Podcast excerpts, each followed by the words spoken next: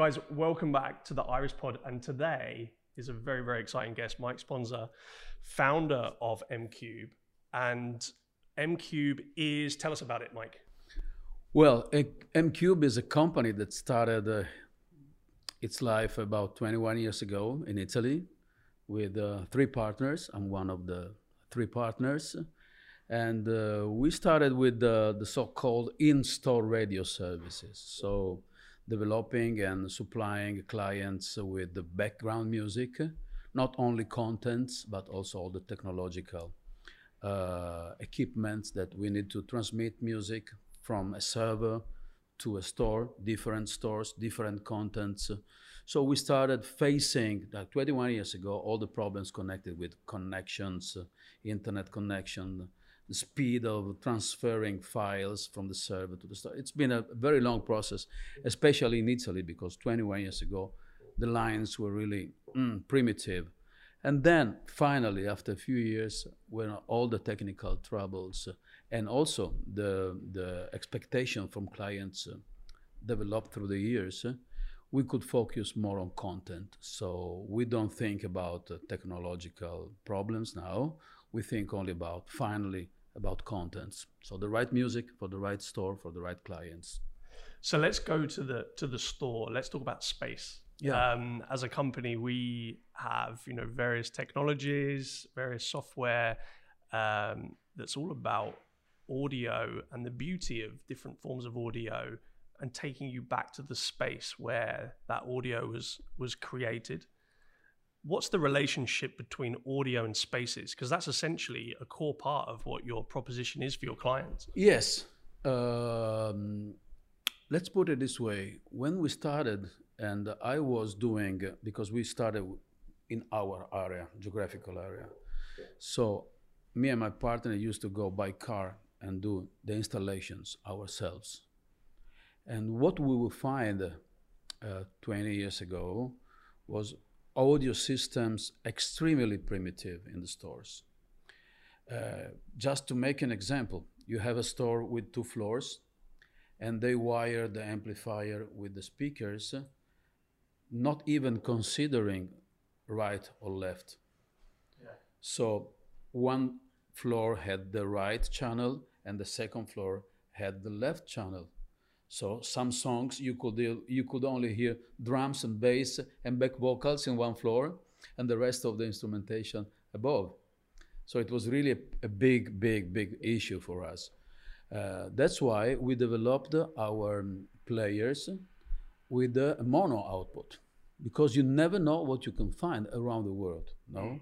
you never know the level of uh, technological um, approach of a store let's say in Italy, but maybe in Germany or France or Belgium or Spain, Southern America. You never know what you can find. So we, our output is in mono, and uh, and then the problem of specialization in the stores. It's uh, it's a problem that we cannot uh, face because again we don't know what amplifiers they have, how many speakers do they have because usually they use speakers of uh, 12 inches for an area of 70 square meters. So if you are like just under the speaker, if they're on the floor, you hear something. But if you move two meters, three meters away, it changes completely, you know. And all the sounds, it's polluted by the cash registers or frigiders. Uh, or in a fashion store, but people talking, especially women talking. We know that. Are we allowed to say that? Yeah. Sorry. Are We're allowed to say that. I'm Italian. We're banned from making such I'm, uh, accusations uh, in London. no, no, I'm joking. But there are a lot of uh, background noises now that affect uh, our artistical choices. So we could start with the most artistic and creative point of view from our side. But when the music goes into a store, into a into the into a shop or into a car dealer, it changed completely, completely. As a as a creator of music, not just an installer of some sort of yeah. you know solution for background um, for background atmosphere it, I can only imagine this experience when you walk in somewhere and you look around and they've got these NAF speakers and you're just like, yes, how how can I make something sound good in this in this space? Um, how has it evolved over time then? So you started 21 years ago. Now, do you find that the the clients that you're working with are much more tuned into the idea yes. that they have to invest in the tech. Yes, they invest in mm. Technic. They invest in quality of amplifiers and loudspeakers. Uh, and um, I've seen that from uh, from starting from a chain of supermarket in Italy. They started investing really wow, a huge amount of money with huge amplifiers controlled by the headquarters. So the, the director of the store has no access to volume and tone and nothing. Everything is made by headquarters. You're talking about 15 years ago. So it was really, and now, and now we, we see that architects, when they are starting uh, to develop a new concept for the stores, they think about the music. Hmm. It happened once that I had a client, they had, uh, they had um, do-it-yourself stores, no, bricolage, and the store was 100 uh, eight, uh, 180 square meters, and they had 108 80 speakers. Huge amount, because the architect didn't know what to do. No, maybe I don't know. So they now they pay a lot of attention to that quality, quality, and quality. For instance, they install subwoofers. Yeah. That few years ago nobody was interested in installing a subwoofer. Yeah. But if you are a fashion shop, eh, with the young people inside, they are used to listen to the music with a certain amount of bass frequencies, no? And also the music is made like that. Yeah. Because if you're listening to trap, rap, and and um, R&B and modern R&B, yeah, you know, it's all about the bass. Yeah, you need that. It's all about the bass. Exactly. Um, changing it to the to the creative side, then. Yeah. So you're working with brands um, to really extend their storytelling through audio and and visual. Do you think that that's something that brands now have as a core part of their identity? I imagine before, you know, 20 years ago or so, well, fashion brands, yes. Mm-hmm. Everyone else, it was more like just need some background music. No, they didn't. They didn't even know it was possible. No. Right. Okay. We had a service uh, uh, in like in the 60s and 50s in Italy it was called, uh, how can I say? Well, it was kind of cable radio, no? And also people in, rich people had them in the living room, no? And you could have a small player on the wall connected with a telephone, and you could listen to five different channels of music. Really? In the 40s. Oh, wow. In the 40s. And it started, uh, the first thing was starting in Switzerland because they couldn't have because of the mountain they couldn't have the traditional fm radio or, or shortwave radio so they started developing this no putting so the rudimentary music, internet type yeah, yeah, kind of but using telephone hmm. lines wow 80 years ago amazing that's streaming yeah amazing yeah so brands are starting to think more about this and i think maybe you know brands have already for many years had that sonic id mm-hmm. as part of their yeah. lock up yeah. brand logo, whatever. Like McDonald's is obviously one that comes to mind where that tune is synonymous. But do you see more brands thinking about this uh, multi-channel yes. approach in store, online, Absolutely. on advertising? Absolutely, absolutely. And music is a really a central uh, uh, piece of the retail formula. Absolutely today, and because it's a part of uh, how do you translate the brand in different languages. No, it's not a marketing language. So my goal is to translate the the identity of a brand into musical propositions. So we analyze and we rebuild. We do a reverse engineering of the marketing research into a musical language, which is not rocket science. It's still subjective, but people even though they are using uh, uh, they are using uh, a lot of music during the day everybody is an expert you know like soccer everybody is an expert of something uh, still now they they ask us to do something and what we do is a game because we force the creative process to obtain a good level and sometimes our creative approach is absolutely far away from the expectation of the clients because at the end they finally make the selection of good music, but not so, can I say, not so overdriven, you know, mm. to creative atmosphere. To make an example, no, we are working with um, with a brand, with a car brand, uh, luxury car brand, and um, each car has particular names, not numbers or letters, names like Silver Shadow or Azure. Uh, it's not Rolls Royce and not Bentley, but it's another brand.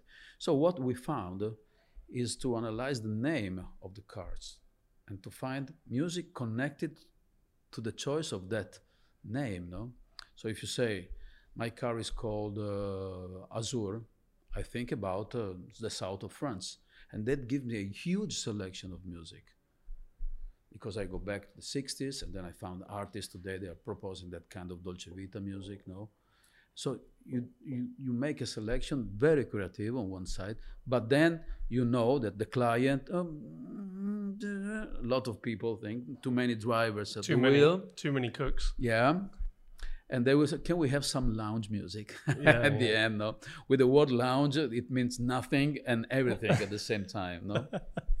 it's like lift lift music, you know, back in the day. Like you just have that kind of background.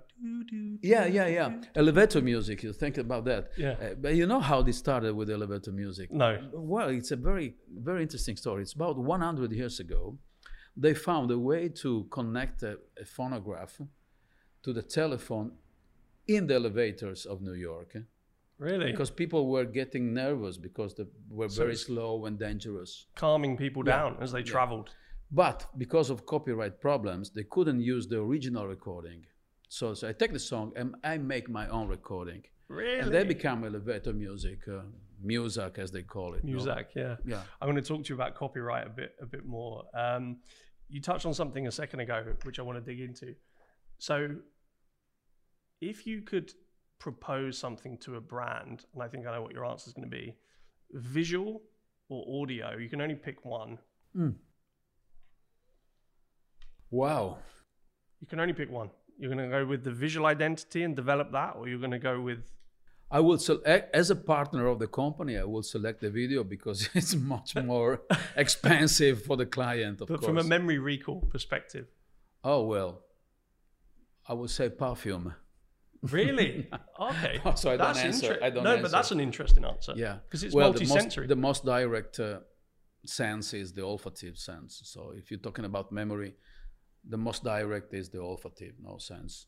So how do we introduce that to the mix of, of branding? I we guess some it, stores already tried. We did we did a, a project in 2003, so 20, 19 years ago, I, we already started a couple of years with the music, and then we were starting with the video. And then one day I came to the office and said, "Why don't we think also about olfactive, no solution?"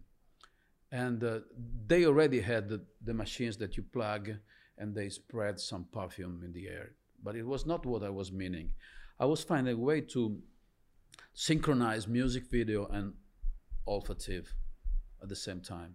And we did it, and we won a lot of prizes around Europe because we developed a, screen with uh, in a kiosk, very modern, aluminium, with buttons. You could select the video, and in the video you could smell and listen, and it was amazing, amazing product. That's so you were, but how do you remove the previous scent? Thanks for the question. we developed we developed a system uh, that was uh, absolutely it was only used for shoes right it was a brand of shoes that you could have the kind of plastic uh, that could uh, make the foot breath but don't get wet at the same time right. so it could it could the air could pass between the, and we use that material going nighttime in the universities laboratories laboratories no nighttime using all the machines to include in this very small uh, globes of this matter yeah. the scent. So if the scent was stopping and another came, the air was clean because we are no we are not spraying anything, no oils, nothing. It was like fresh air. That's incredible. Yeah. but very expensive. It was impossible, and it's still impossible to make an industrial product. Too much, too much expensive. We, I mean, that scent when you walk past the store and you go, Whew, it's almost like there. That's a spray. yeah, it's like a bit overpowering sometimes, like sometimes. a like a kind of Abercrombie and Fitch yeah. where you've got to go in with a with a, That's with a flashlight and That's uh, the problem. Yeah, yeah. But what we're getting into is something really interesting, which is the sensory reaction mm-hmm. To uh, to an experience, and ultimately, what you're building are experiences that go beyond the physical transaction that is taking place, where you're purchasing a luxury item mm-hmm. or whatever it might be.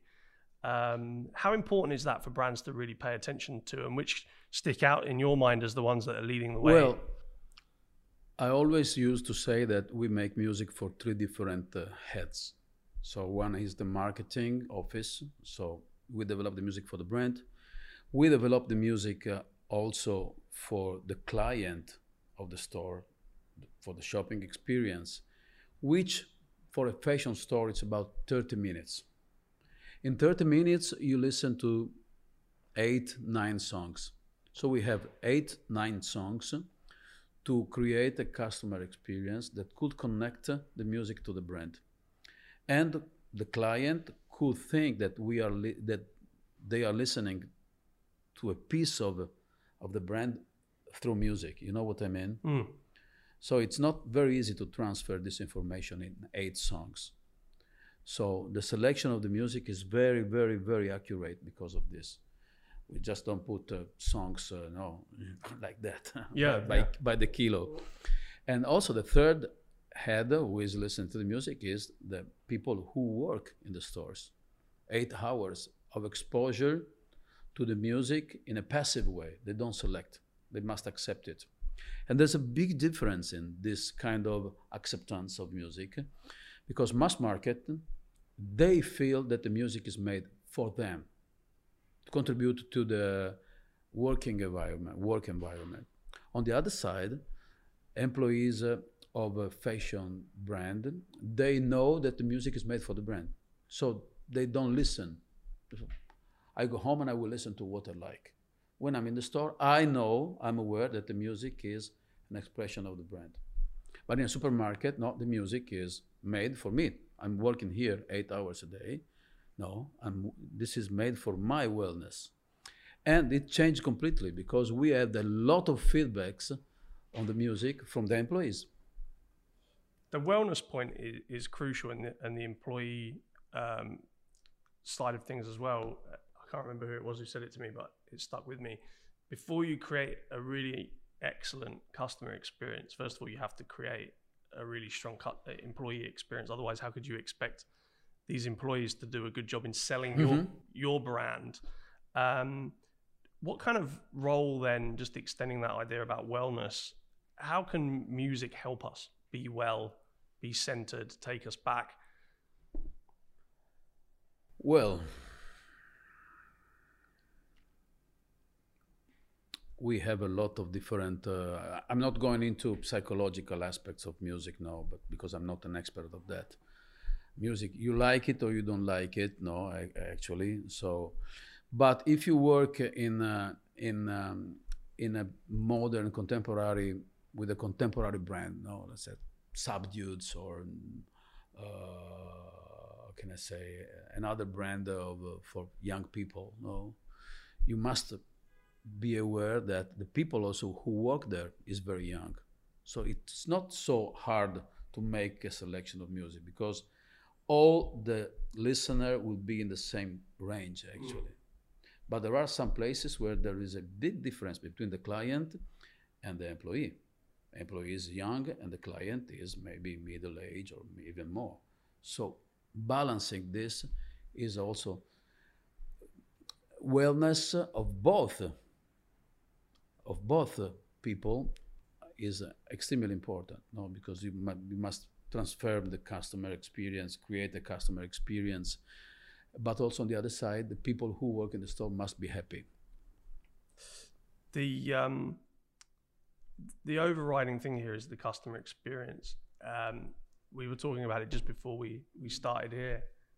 With the current cost of living crisis and companies being absolutely hammered with their energy bills, is this an area that unfortunately becomes all too easy to cut away at for the company because you know marketing brand all of these things are like the easy ones to just go okay we'll worry about that later it is it is a subject today and uh, especially for video solutions because if you have video walls the consumption is not something to to neglect i mean mm. you must pay a lot of attention to this i tell you that years ago we won uh, a tender for a huge client because the difference of electric consumption between our player and a computer was absolutely there was no game i mean it was like 4 watts uh, against uh, 75 watts per hour yeah so we paid a lot of attention with music with the, our players but if you have 100 screens it's impossible i mean it's yeah. a matter yeah, it's a matter. Is it is it a false um, economy though in terms of switching off some of these experience aspects because ultimately that then isn't bringing the footfall or mm-hmm. driving that brand impact that is the whole point of what you're building for for these companies and for their customers. This is t- something totally new for us. So we're talking about something that started happening a couple of weeks ago. Yeah. And we have clients investing a lot into screens and LED, LED walls, etc. So ex- right now, I don't have an answer of what could be a next uh, scenario about that. Yeah. Music is not this huge problem. Talking about an, an, an, energy. Yeah. On the um, on the creative side, what's the process that you go through when you've got that brand, you've got the brief, yeah, and you're trying to create the content, the music, the sound bed? The first, the first thing is to meet the right person in the company. Yeah, because sometimes we have a meeting with the IT guy who is totally not interested into a creative process. No? no? no? Or we have a meeting with a marketing person who is not interested into music. So it's always uh, finding the right person with the right sensi- sensibility also to talk about music. We receive uh, the brand Bible, as they call it, on the brand book, and we start analyzing that.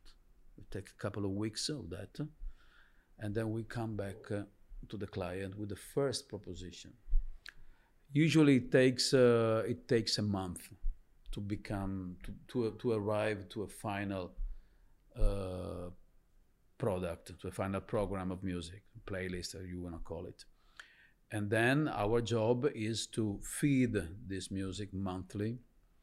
But we must pay attention to that because if we start today with the perfect music for the stores, in six months, the sound of that selection will be old. Even if I add songs, the overall sound will be will be old especially for people who work now. Uh, it's all the same old songs. No, we have the demonstration that we are adding and taking down music all the time, but the sound is the same. No? So if I am, it's like listening to a playlist on Spotify of hard rock. After six months, even if you are adding new songs, the song will be the same. Yeah. So um, seasonality. What about? I mean, what about something that that's happened right you know recently in, in, well for the world, but for for us in the UK especially the the death of the of the Queen. Yeah. How how do you roll out a update to playlists that might have tunes or a tonality that's incorrect for that moment in time?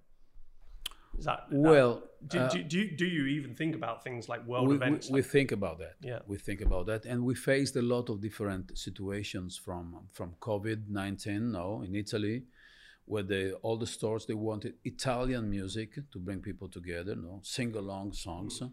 So there was a renaissance of all the Italian songs, for instance. No, uh, I must say that for this right, for this very subject you're talking about, we don't have stores, so many stores in UK. So actually, basically, they shut down the music. So there was no spatial selection. They just shut down the music for right, a few okay. days. Yeah. that's that's what we've done also a few years ago when the the owner of company of our clients died suddenly, and there was no time to find out music for this. We just shut down the music. Yeah, yeah. Seasonality. How does that play yes, in? How you start? Yeah. We're starting now with Christmas music. Yeah. Now. God, really? Yeah.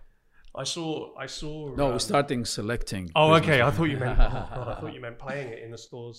Um, I saw some uh, some displays of Christmas things that you could buy the other day, and I get it seems to get earlier and earlier every year. So, so do you just do like blanket jingle bells type music? No, no, no, no, no, because I've opened the door to gospel music, for instance. All right. Yeah. Yeah.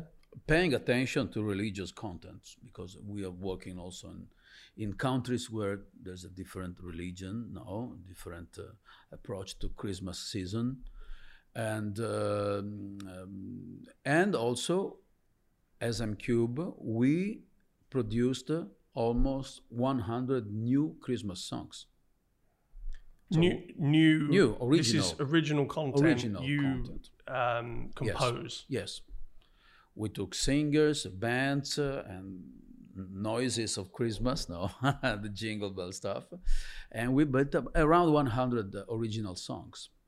Yeah. Because otherwise, uh, it's all about Mariah Carey, George Michael, and and, and all the classics now. Yeah, um, which brings me to the to the point around the the copyright. So, I mean, you know, you've got YouTubers that put a sound bed on. You've got AI solutions that can generate a, a soundtrack mm-hmm. to put on your explainer video if you're a if you're a company there's a lot of shortcuts to get around the problem but are they actually delivering a sonic experience that is actually there is there is uh, uh, there are shortcuts uh, since maybe 10 years now mm. but all all the propositions are or problematic with quantity of music available or with the quality so we need a lot of songs to deliver a good service to all different clients uh, and uh, with exclusive contents. So the best way should be to have full access all the time to the catalogs of the majors and without limitations. But copyright is a jungle. There's a jungle out there. Yeah. Liberalization in Europe made a chaos. In Italy, it's chaos because today we can have a new collecting company, tomorrow another. No, this song is mine. Oh. No, then, How do we simplify that? Because it's certainly something that we've seen as uh, well. There, there's, a, there's a very simple way to simplify this. It's called piracy. We're all pirates. no, there is, there is a way to have licenses, no, to be fully um, fully legal. Yeah. It's I mean, it's very expensive, but clients know. And we have a lot of attention to single songs to find out who is the owner of that song in terms of authorship, now publishing, and discographic labels. Well, I guess the other solution is original material. Original material, but now finally there is a new uh, operator. It's based in London actually, and the name of the company it's called uh, Rehegoo, and they are doing a very good catalog. They have a very good catalog, legal proof. So the legal model is very interesting. For them, the quantity and the quality is very high. They have Quincy Jones as a uh, as a testimonial. Right. No? Okay. For instance. So no? yeah, legit. Yeah. Yeah. If he's saying it's good, I mean, who are we to say no? It's yeah. not good. Yeah. But all the other solution that I found on the road crap. Yeah. Crap. And then I guess it feeds back right to the beginning of authenticity and not cutting corners. Because if this is your brand, mm-hmm. your experience, your customers, your employees, as you've touched upon, we need to have something that's authentic and true to what the brand stands for. Yes. I totally, um, this is my goal, my purpose to really deliver an authentic uh, musical proposition I don't buy the latest uh, Café del Mar uh, compilation. I mean, I could do that, but I listen to every single song with the team. There's a team of 12 people around Europe. No? And listening and finding out. It, it, take, it takes a lot of time to do that. No? Yeah. It takes a lot of time. Listening to the lyrics. This is another problem, no? That for, for an English based country, uh, English language uh, based country, it's quite normal. But if you deliver music in all the world, you never know what is the reaction, not only for explicit lyrics, which is quite easy to find out, but explicit contents. This is not a subject, no? Because there are a lot of explicit contents without explicit uh, lyrics or bad words, no? So you must pay a lot of attention, especially if you deliver music in some countries, no? Where the attention is very high. If you if you have a yeah, so if you have a brand that's a global brand, yeah, something that fits in one territory, absolutely, you cannot just paint across. If you have a global client, you must you must tell the people, look, I give you this music which is okay for Italy, but I cannot broadcast this music, let's say in Saudi Arabia, or even sometimes in London. We had troubles. I had a client in London, an Italian client, with English people working in the store, and we couldn't find the songs that we're talking about. We couldn't. And it was not explicit, but there was a kind of sexual meaning somewhere. Mm. And it's about sensibility, no? I didn't know we were so sensitive in, in the UK. Maybe all, only this person. it's amazing. There is a, there is a there is a car brand that used on Italian in Italy for a TV spot with family in the car, take a walk on the wild side of Lou Can you imagine? In prime time. Wow. Well, it's a song made 50 years ago, but still yeah. the content is not so mm, not so family, family related. No? Mike, I can't believe it, but we're we're pretty much out of time um, here. Uh, just leave us with, I guess, some insights around. You know, we have a number of companies that follow us, smaller startup companies. If you want to build sound into your experience as a brand, how can you do that as a smaller company without unlimited budget? What are your top tips? Um, and where do you think this is going in the future, technology, content wise? Is this something that all companies will be thinking about, or is it still something that's you know quite well, limited? I think that music will be always a part of the retail uh, format, always. Uh, this is not a problem. Music will be al- always in the stores. But I have uh, a lot of uh, requests of uh, making it more more liquid, no, without uh, technological um, equipment. I mean, especially for players, etc. Because people are, I want an app. They everybody wants an app to do that, which is of course a matter of connection, no, and giving the music, uh, putting the music in the hands of the store director, because other it could be easily mistaken. No, you could put the the the the, the, the wrong music for your brand. So interaction is one subject, but also it's not really possible in terms of marketing. No and also in terms of copyright. Mm. Everybody wants the interaction, but for commercial purposes, interaction is not really possible. Mm. Yeah, not not a simple thing to get started with, but I guess if you're if you're an owner of a of a small store that's hustling, you know, uh, a commercial account on Spotify, it's not possible. Up, it's not possible, right? No. So how do you do it? What do you do? Where can you go to? You, well, you you you must use a professional service. Yeah, it's the only way around it. Oh, it's the only way. Mm.